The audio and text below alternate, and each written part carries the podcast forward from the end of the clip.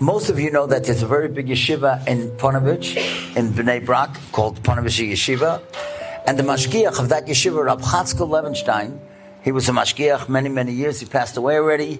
But he was a very, very serious person.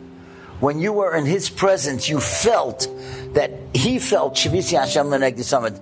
HaKadosh Barucho was right in front of him. You'll never, ever see a picture of him smiling. He was always very serious. It happened one time that he got into a cab, an Israeli cab, and the cab driver was not from. He was wearing an earring, and he was wearing a necklace. But he took one look at this Rav and the Talmud sitting next to him, and he knew that this Rav is a very, very holy man. So he said to Rav Chatzkel, he said, in Hebrew, Rebbe, can I tell you a story?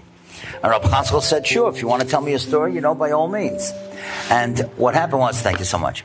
And what happened was, he said to him, you know, me and my friends, we just finished serving in the Israeli army. And we wanted to chill out. And we wanted to go on vacation in a place where we had never gone before. So we decided we're going to go to South Africa and we're going to go on a safari. And the first four days of the trip were great. We had a tour guide and we saw animals in their habitat. It was wonderful. We never saw anything like it before. And then on the fifth day, one of the guys, we were sitting and schmoozing, and one guy said, you know, I'm going to go out and I'm going to explore on my own. So we said to him, are you crazy? You're going to go by the wild animals alone? You know what can happen? He said, don't worry, everything's going to be fine. And this guy goes out, and he wasn't out there even two minutes. And all of a sudden, we heard him yelling and screaming. And we ran to see what's happening to this guy. And we saw the most frightening thing. There was a huge rattlesnake, like a boa constrictor, that had wrapped itself around this soldier's stomach and was crushing him to death. And he was screaming because he realized he's going to get crushed to death. We didn't know what to do. We took rocks. We started throwing it at it. Nothing happened. Didn't help.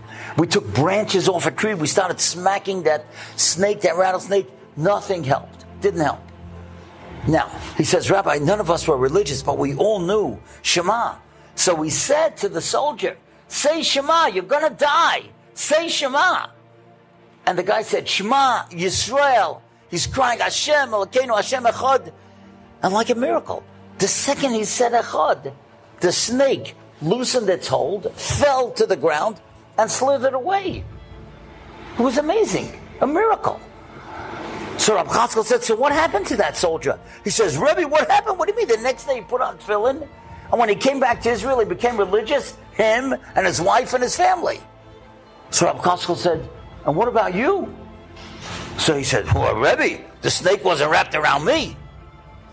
That's the dumbest answer he could have given. What do you mean the snake wasn't wrapped around you? You saw a miracle right in front of your eyes. When he said Echad, the snake slithered away. But that's the kaycha of the Yitzhara.